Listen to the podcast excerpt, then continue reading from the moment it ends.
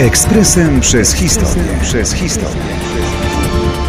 23 marca 1822 roku urodził się Ignacy Łukasiewicz.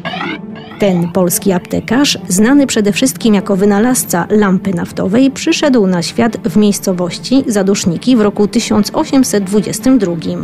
Łukasiewicza ku chemii pchnęła trudna sytuacja w domu. Początkowo nauki pobierał w rzeszowskim gimnazjum. Po ukończeniu czterech klas naukę przerwał. Musiał podjąć zawodową pracę. Został aptekarzem najpierw w Łańcucie, a następnie w Rzeszowie. Zaangażował się przy tym w działalność patriotyczną, za co został aresztowany.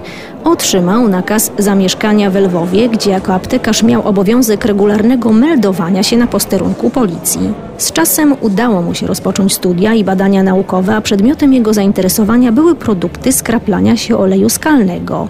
Udało mu się uzyskać naftę świetlną, dzięki czemu został ojcem lamp naftowych, które szybko weszły do użycia. Od 31 lipca 1853 roku lampami naftowymi oświetlano szpital w Lwowie. Jeszcze tej samej nocy została przeprowadzona pierwsza nocna operacja przy tym oświetleniu. Jedna lampa dawała światło o sile równej temu, jakie zapewniało 10-15 świec. Rok 1853 symbolicznie traktowany jest jako początek polskiego przemysłu naftowego. Później Ignacy Łukasiewicz przeniósł się do Gorlic. Powstała wówczas jego spółka naftowa, co ważne, pierwsza na świecie. W 1854 roku Łukasiewicz rozpoczął prace górnicze w Bubrce.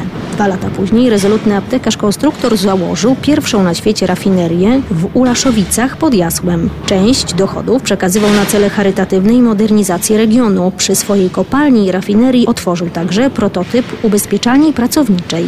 Zajmował się także zabezpieczeniami socjalnymi robotników, zwłaszcza tych, których sam zatrudniał. I właśnie między innymi z tego powodu w 1873 roku papież Pius IX odznaczył go orderem świętego Grzegorza.